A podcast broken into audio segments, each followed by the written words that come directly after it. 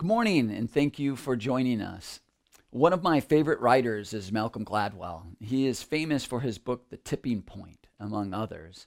Recently, I heard him tell a story of how in the 1970s, Pepsi hired the famous marketing expert Howard Moskowitz to help them make the perfect Pepsi. So, Moskowitz assumed that he'd mix up different levels of sweetness, do some taste tests, and find the recipe to perfect Pepsi. But he was shocked by what he discovered. It turned out some people like Pepsi really sweet, some don't like it sweet at all. But the distribution wasn't a perfect bell curve, like with this sweet spot somewhere in the middle, so to speak. Now, Moskowitz came back to Pepsi and said, We've been operating under this paradigm that there's a perfect Pepsi out there, but there isn't. There are only perfect Pepsis. It all depends on the person. And so he recommended a wide variety of recipes. Well, Pepsi didn't like that idea. In fact, no one else in the food industry did either. But Howard Moskowitz was obsessed with this idea. And then finally, about 10 years later, someone listened. Prego came to Moskowitz in the 80s and said, Ragu is killing us. Can you fix this? So he studied their sauce, he experimented with it, did taste tests, changed it again and again, and he discovered that Americans fall into one of three categories, and I bet you do too. When it comes to spaghetti sauce, we're either plain, spicy, or chunky. Now, up to this point, all the spaghetti sauces in the grocery stores only varied slightly, just one brand to the other. But Howard Moskowitz claimed there is no perfect spaghetti sauce. There are only perfect spaghetti sauces. And so Prego reinvented the way that they made sauces and provided a variety of recipes in these three categories and completely dominated the spaghetti sauce industry. And in the 1980s, they made $600 million in profit on chunky spaghetti sauce alone. A lot of that was for me, I think. There is no perfect spaghetti sauce, only perfect spaghetti sauces. Now, last week we talked about how Easter can begin to change our lives right here and right now, like in how we live our real everyday lives when we trust in its goodness for us. The reality that our eternal future is personal, wonderful, and certain. Trusting in that can dramatically begin to change how we live today. And we also discovered once again that Jesus didn't come to start a new religion, he came to end them. The kind of religion that Jesus came to end says there's only one perfect way, there's one recipe for how we respond to God. But when we look at the life of Jesus and how he helped people to find and form faith in the grace of God, it's clear that he didn't think of a religion like Pepsi. He viewed it a lot more like Prego. There are many different ways that we can connect with the grace of God, made possible and real by the life, death, and resurrection of Jesus. And this morning, I'd like to invite us to consider the ingredients in our own recipe. You see, religion says that the problem of life is this God doesn't love us. So here is what you must do in order to get God to love you. And it has to be this way, this one right, exact way. And by the way, our religion has it right. Our flavor is the only one. But Jesus showed up with this gospel of grace, God's undeserved love, acceptance, and forgiveness, and said, actually, there's nothing you can do to get God to love you because God already loves you.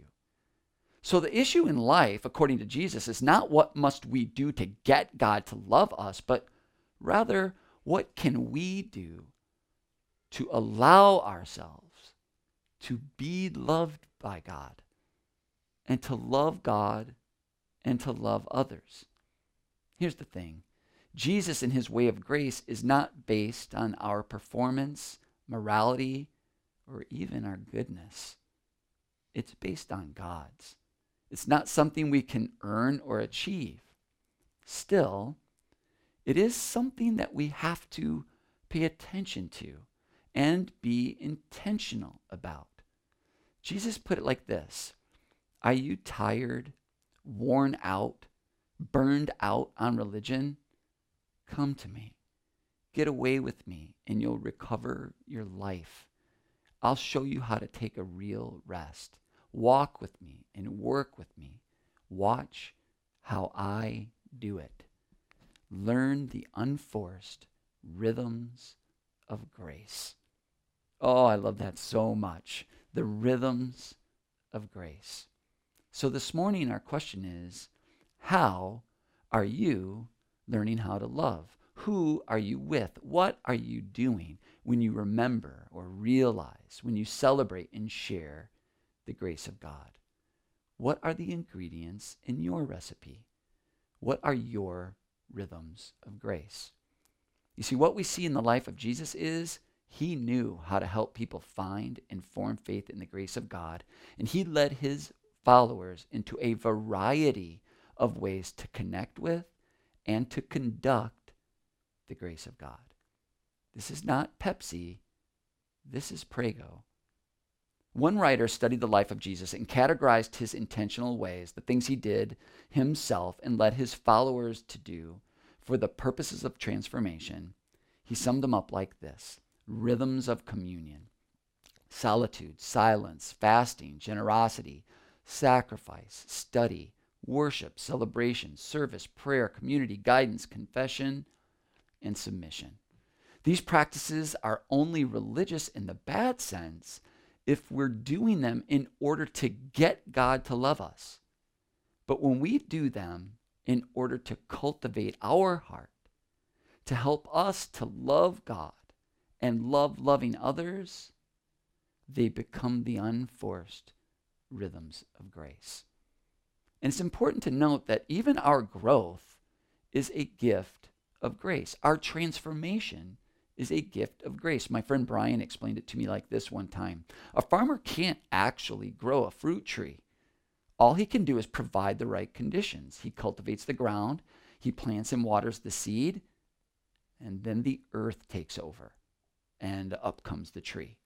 And the same goes with these intentional ways of living. They can put us in a place where we can be cultivated, where we see Jesus more clearly, and God can work within us to transform us, to bloom into someone who is on his side, who loves him, who loves being loved by God, and who loves to love others.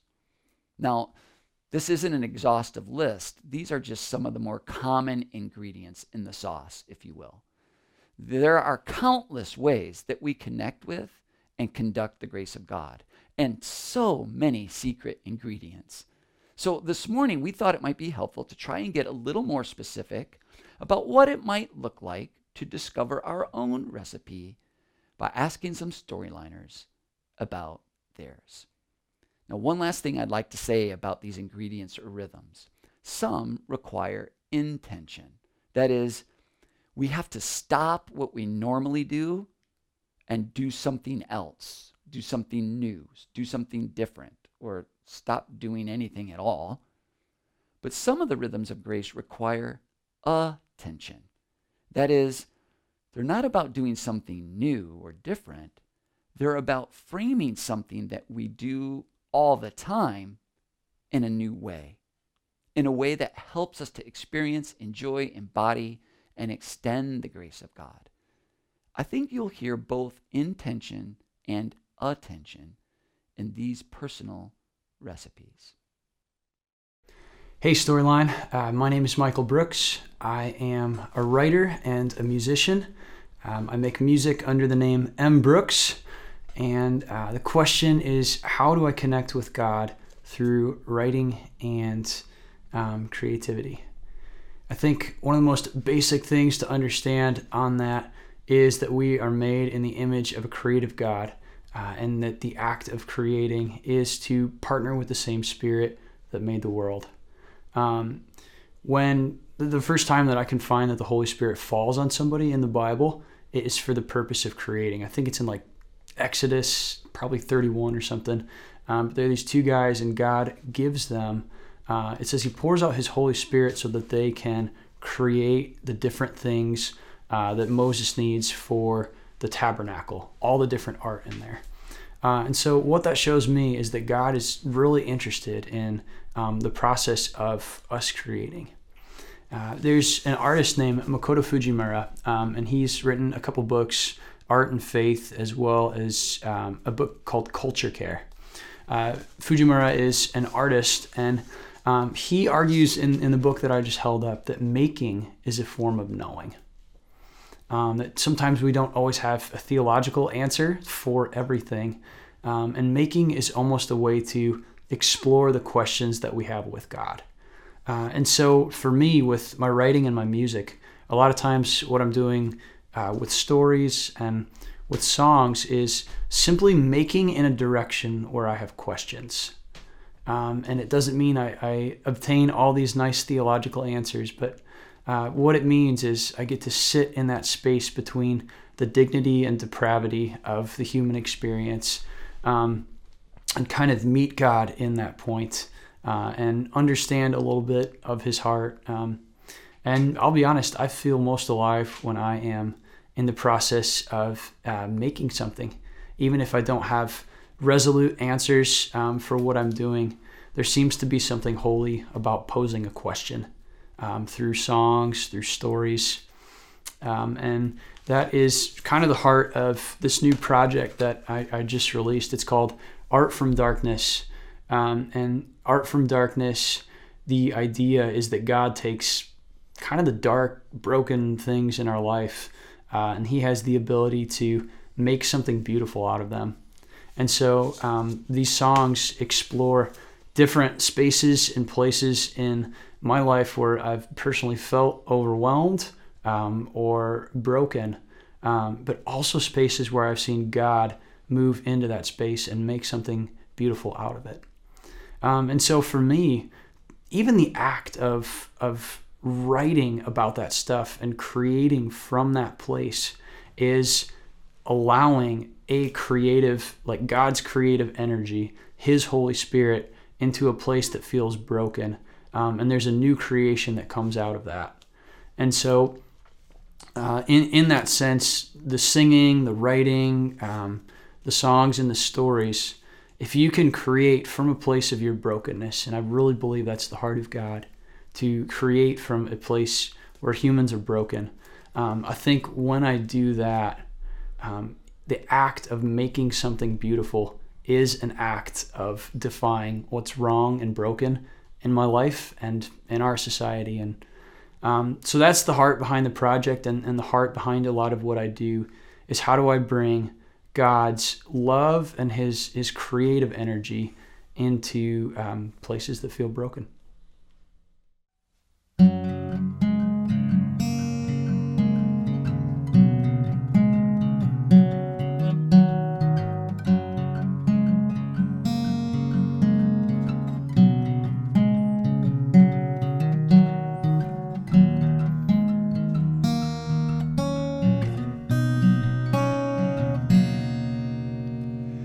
Song you sang from my shoulder.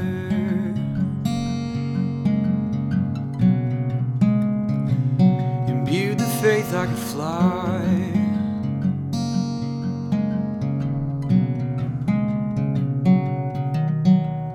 And him so the sky in a nest made of cushion.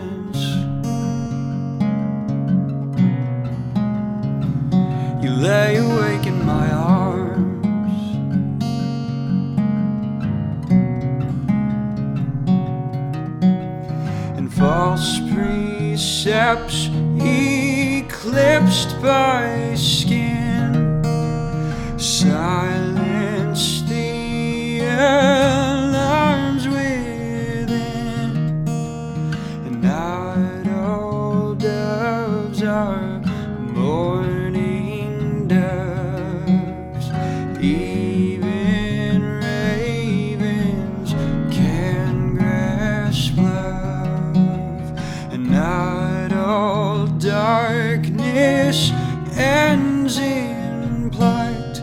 God of the night.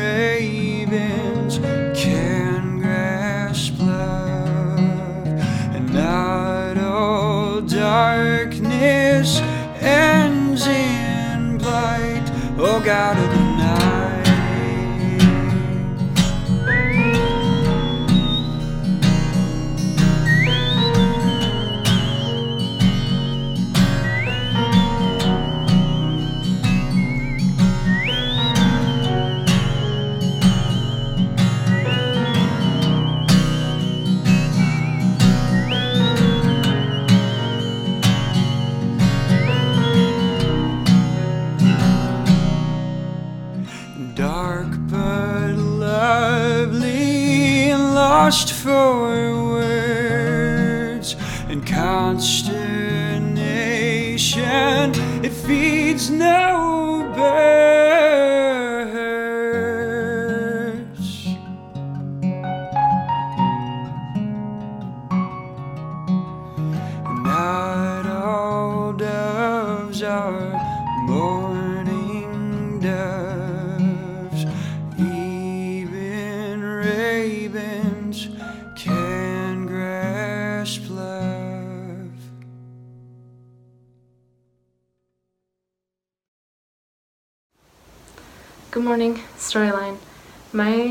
Esther Bard, and I have been coming to Storyline for about nine years now. And um, I don't exactly know why we came to Storyline. I was a bit too young to remember that. But um, I did know that we attended Storyline, Storyline alongside um, another church, attending another church. And this church, I guess you could say, is a bit more traditional, um, filled with traditional people, and like they only sing worship music and preach directly from the Bible. Now, I'm not saying anything about that is bad or wrong, because it isn't. Um, it is just it's just a lot different from storyline. And I can remember being at that church and seeing these people uh, singing this worship music, and it's always the typical their hands are raised in the air and their eyes are closed and they're just um, swaying back and forth, just singing their hearts out. And this kind of made me feel like the odd man out. Um, like I, I just didn't get it. I like hear all these people flourishing in their faith, and I'm not. Um, like I must be the one doing something wrong.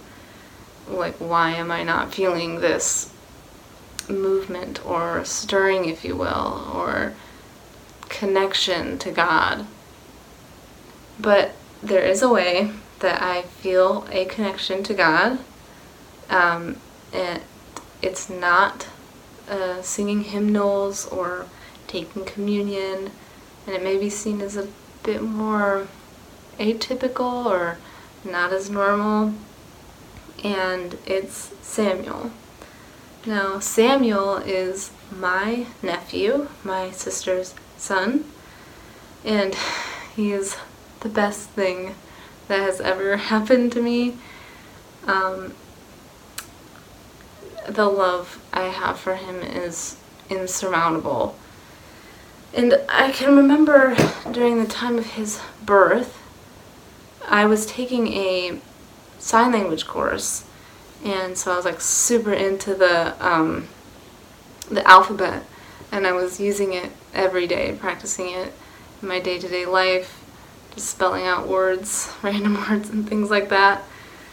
And um, I can remember uh, when I held Samuel for the first time right after he was born.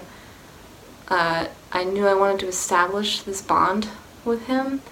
So what I did was I, I spelled out the words I love you in sign language and with every letter he would grab my hands trying to figure out the shape that my hands were in and I just thought that was a really cool way of, of bonding uh, with him. Um, but at the time, I, did believe what I said then, but I don't think I fully understood the strength of what I said. Um, I didn't fully comprehend the power of the love I had for Samuel because the feeling that I got when I held him for the first time was so much different than what I had ever experienced. Um, but now I can look back and see that that was a connection with God. That was a direct communication with God.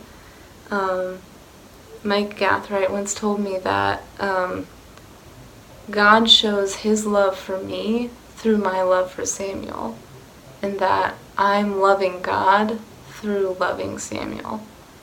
And so the connection I have with God is love and loving things on this earth. And um,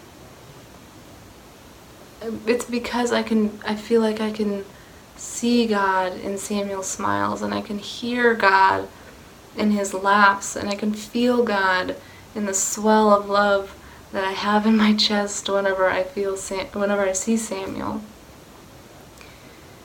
And it really is just all love. That is the communication. That is the connection I have with God. And that is the rhythm of grace. And though it's not closing my eyes when I sing or coming to church every week or reciting scripture perfectly from memory, I do believe that the love I have for Samuel is perfect in its own way um, because it's established that connection with God. And now I can have that through my love for Samuel. Thank you, and have a wonderful morning. Good morning. My name is Grandmaster Smith, and I operate and run Ready Taekwondo Academy, which most of you are aware of. I've been with Storyline here for probably the last 10 plus years. It's been a very moving experience. Uh, I must say that in times of trouble, I could always depend on the church to come through and assist me in my operations. Of course, with this COVID situation, everyone is aware that black people have gone through a very, very trying time we're at a position where we're at a crossroad and all of us, especially those of us that have businesses, must make a decision in terms of the direction we're going to go. Well, I had already decided prior to COVID that the operation that I ran was going to be an operation that was going to be conducive for all people. So I look at this as an opportunity an opportunity that I'm able to really use my facility to show the precepts in which Christ wants us to try and heal this whole situation. I refuse to be angry. I refuse to uh, accept uh, defeat. I refuse to be a product of hatefulness. Uh, instead, what I choose to do is to create a place in which there can be more healing between the races. Uh, anyone that has ever stepped into uh, Ready Taekwondo can see that right away. Uh, so I admonish all of you to help support the cause uh, uh, that we can actually heal the problems of this society, especially our immediate community. Uh, and I, I, I, ask that you, along with with with uh, our church uh, and everyone that's interested in going down a road of healing and trying to meet each other the way Christ wanted us to. The last thing I'll say, um, for those of us that are uh, so concerned about what tribe we're involved in or trying to indicate that one tribe is better than the other, I would like to refer you to uh, a Bible verse, which I'd like to read it actually.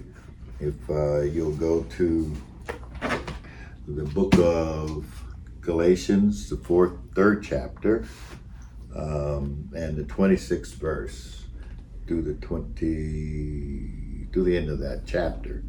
And it reads, So in Christ Jesus, you are all children of God through faith. For all of you who were baptized into Christ have clothed yourselves in Christ. There is neither Jew nor Gentile, neither slave nor free, nor is there male and female, for you are all one in Christ Jesus. If you belong to Christ, then you are Abraham's seed and heirs according to the promise.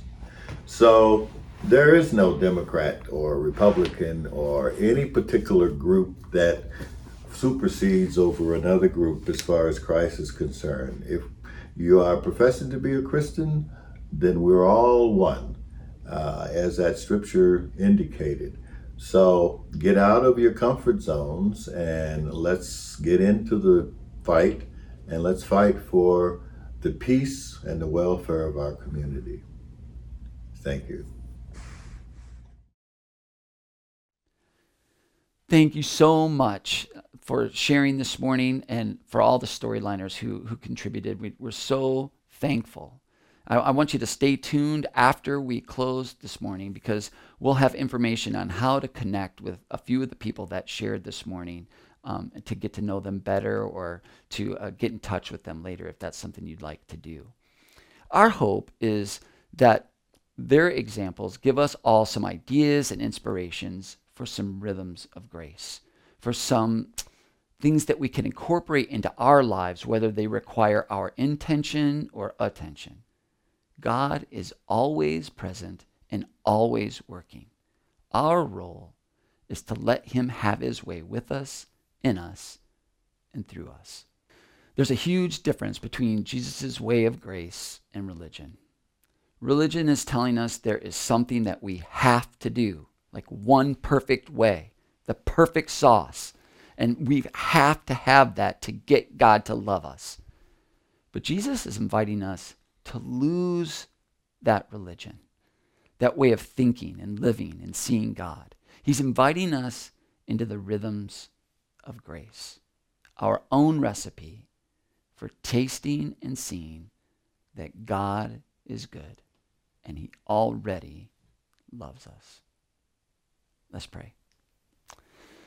Jesus, we thank you for this opportunity to be together, even online like this, to consider who you are and how you love us. I pray that you would help us to see all of the unique ways that we see and experience you. Help us to be more intentional. Help us to pay attention more to all the ways that your grace flows in our lives, around our lives, and for all the ways that you would like for it to flow through our lives and into the world. Thank you so much that there is no one perfect way, but that you made us to reflect you perfectly in the, just the way that we are. God, I pray that as we log off this morning, you would help us to grow and remain open, alert, expectant, and dependent on you. It's in Jesus' name we pray. Amen. Thanks so much, folks. Hope to see you soon.